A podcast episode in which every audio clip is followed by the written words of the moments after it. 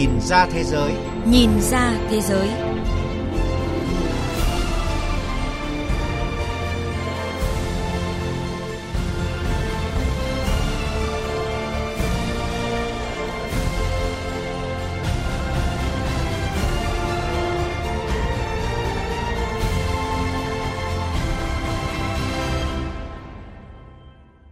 Thưa quý vị và các bạn, hôm nay chuyên mục Nhìn ra thế giới có những nội dung chính sau. Khách sạn đầu tiên trên vũ trụ sắp ra mắt. Một nhà máy mới ở châu Phi giúp biến đổi chất thải thành nguồn năng lượng cho thành phố. Trước tiên, xin mời quý vị và các bạn cùng biên tập viên Thanh Huyền điểm lại một số nội dung đáng chú ý trên các trang báo số ra hôm nay. Một trong những thông tin quốc tế nổi bật trong ngày là việc Tòa án Liên bang Mỹ đã nộp đơn truy tố tập đoàn viễn thông Huawei của Trung Quốc và bà Mạnh Vãn Chu, phó chủ tịch của tập đoàn này. BBC dẫn lời các nhà quan sát nhận định là các cáo buộc của Bộ Tư pháp Mỹ đối với Huawei là nghiêm trọng nhất từ trước đến nay và trở thành trung tâm của cuộc chiến thương mại giữa Mỹ và Trung Quốc. Huawei liên tục bác bỏ các cáo buộc và lãnh đạo của công ty này nói rằng họ đang trở thành một con tốt trong trò chơi quyền lực giữa Mỹ và Trung Quốc. Theo CNN thì bước đi mạnh mẽ này từ phía Mỹ sẽ làm gia tăng áp lực lên Huawei, hãng công nghệ lớn nhất Trung Quốc và cũng đóng vai trò quan trọng trong việc triển khai mạng không dây 5G siêu tốc. Tờ Guardian của Anh thì nhấn mạnh cáo trạng mà phía Mỹ đưa ra ngay trước khi Mỹ và Trung Quốc bắt đầu vòng đàm phán mới về thương mại tại Washington dự kiến là ngày mai.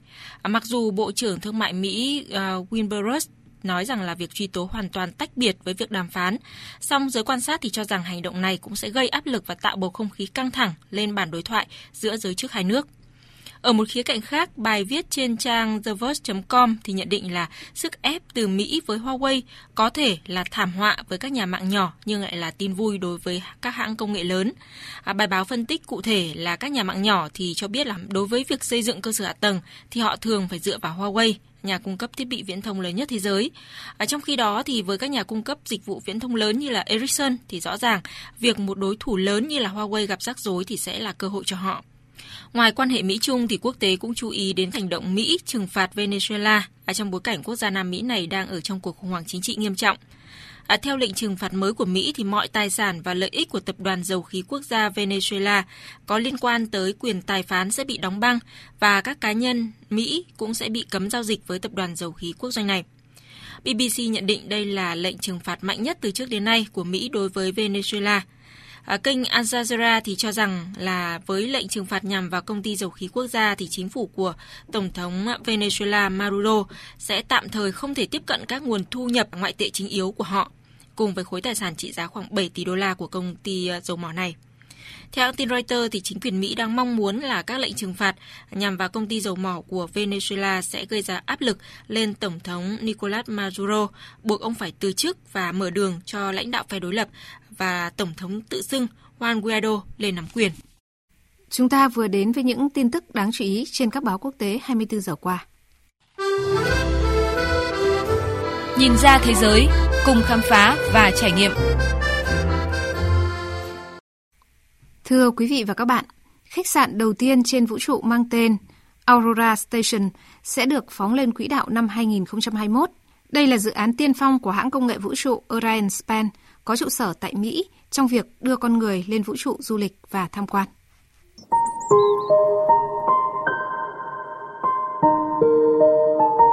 Báo Daily Mail của Anh vừa chia sẻ những hình ảnh đầu tiên bên trong khách sạn đầu tiên trên vũ trụ Aurora Station. Lấy cảm hứng từ trạm vũ trụ quốc tế ISS, song quy mô của Aurora Station nhỏ hơn đáng kể. Kích thước của khách sạn trên không gian này chỉ bằng cabin của một máy bay cá nhân, dài 13,2 m và rộng 4,2 m. Theo hãng công nghệ vũ trụ Orion Span, khách sạn vũ trụ hạng sang này chứa được 6 người cùng lúc, bao gồm 4 vị khách và 2 phi hành gia. Ông Frank Bunker, người sáng lập Orion Span cho biết. Mục tiêu của chúng tôi là bắt đầu làm bước tiến phong trong dự án tưởng như không có thực là đưa con người lên vũ trụ làm du lịch, làm cho du lịch không gian trở nên gần gũi hơn với mọi người.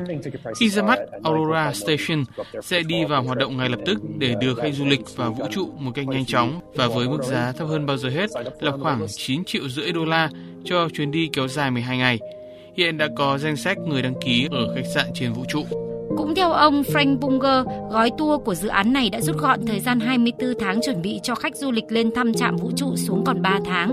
Trong hành trình kéo dài 12 ngày, du khách sẽ được bay ở độ cao 320 km bên trên bề mặt trái đất.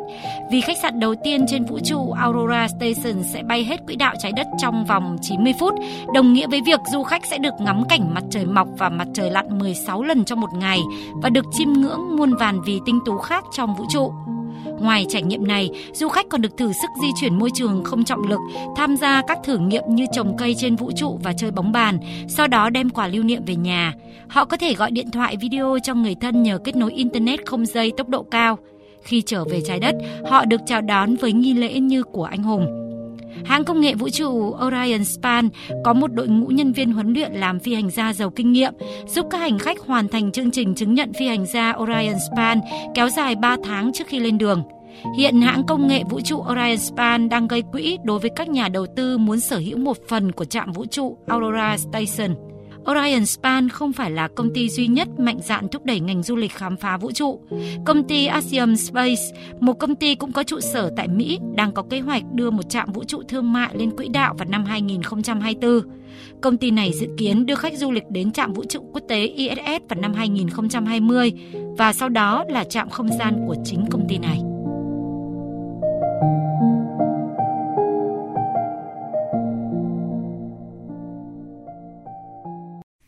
Cảm ơn biên tập viên Quỳnh Hoa với những thông tin thú vị vừa rồi.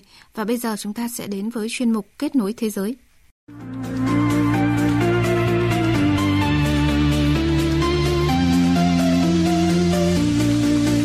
Kết nối thế giới.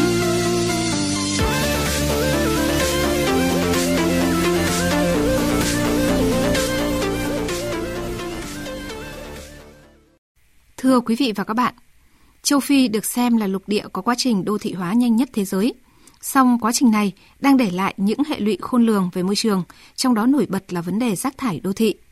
Để giảm lượng rác thải bị chôn vùi dưới lòng đất và đem lại những lợi ích thiết thực cho môi trường, một nhà máy sản xuất điện từ rác thải đầu tiên ở châu Phi vừa đi vào hoạt động tại thủ đô Addis Abeba của Ethiopia. Trong hơn 40 năm qua, bãi rác khổng lồ có tên Kose là nơi tập kết rác thải chính của khoảng 4 triệu người dân ở thủ đô Addis Abeba, Ethiopia. Bãi rác này có kích thước bằng 36 sân bóng đá, gây ô nhiễm môi trường cho các khu vực lân cận. Đầu năm 2018, một vụ lở đất đã xảy ra tại khu vực bãi rác này, làm 114 người thiệt mạng, trở thành một thảm kịch quốc gia.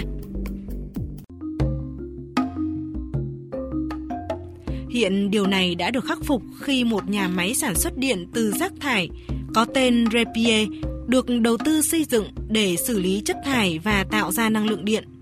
Dự án tái chế này do chính phủ Ethiopia, tập đoàn Cambridge Industry của Anh và công ty kỹ thuật điện quốc gia Trung Quốc hợp tác phát triển. Với chi phí xây dựng lên tới gần 120 triệu đô la Mỹ.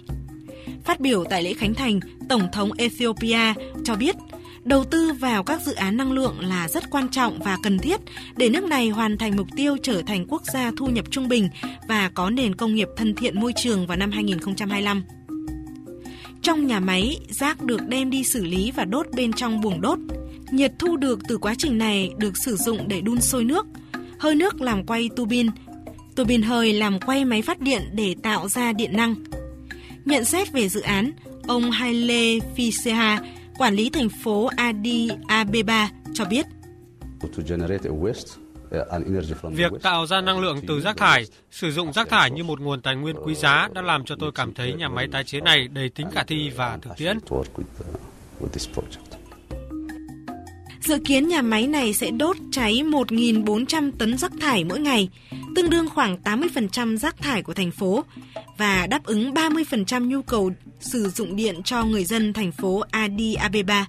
Không chỉ tạo ra năng lượng điện, nhà máy còn giúp sản xuất gần 3 triệu viên gạch từ cho rác, cùng hơn 30 triệu lít nước. Bên cạnh đó, nhà máy điện Repie còn được trang bị công nghệ xử lý khí thải đạt tiêu chuẩn của Liên minh châu Âu, giúp giảm phát thải khí nhà kính trong quá trình đốt rác. Ông Emias Elemaheyu, giám đốc tập đoàn Cambridge Industries của Anh, chia sẻ. Nếu bạn hướng đến sự sạch sẽ của thành phố thì bạn sẽ được sống trong một thành phố xanh sạch đẹp. 80% lượng rác thải của thành phố gần đây đều được đưa đến các nhà máy này. Vấn đề rác thải đang trở thành một vấn đề lớn. Khi các nhà máy tái chế rác đi vào hoạt động, chúng tôi muốn đảm bảo rằng mọi người đều được khuyến khích trong việc tái chế rác thải bằng cách mang nó đến nhà máy và biến đổi nó thành năng lượng điện. Dự án tái chế rác thành năng lượng của nhà máy Repye là một phần trong chiến lược xây dựng nền kinh tế xanh bền vững. Chính phủ Ethiopia hy vọng dự án này sẽ biến rác thải đô thị vốn tăng nhanh liên tục thời gian gần đây thành các lợi ích và cơ hội kinh tế. Việc xây dựng nhà máy này giúp chính phủ Ethiopia giải quyết đồng thời được nhiều vấn đề, vừa giúp giảm thiểu lượng rác thải, vừa mang lại những hiệu quả kinh tế, tạo ra nhiều việc làm cho người lao động và cung cấp nguồn điện tiêu dùng ổn định cho thành phố. Đây được xem là một mô hình tái chế rác thải hữu ích mà các quốc gia trên toàn thế giới nên tham khảo và áp dụng.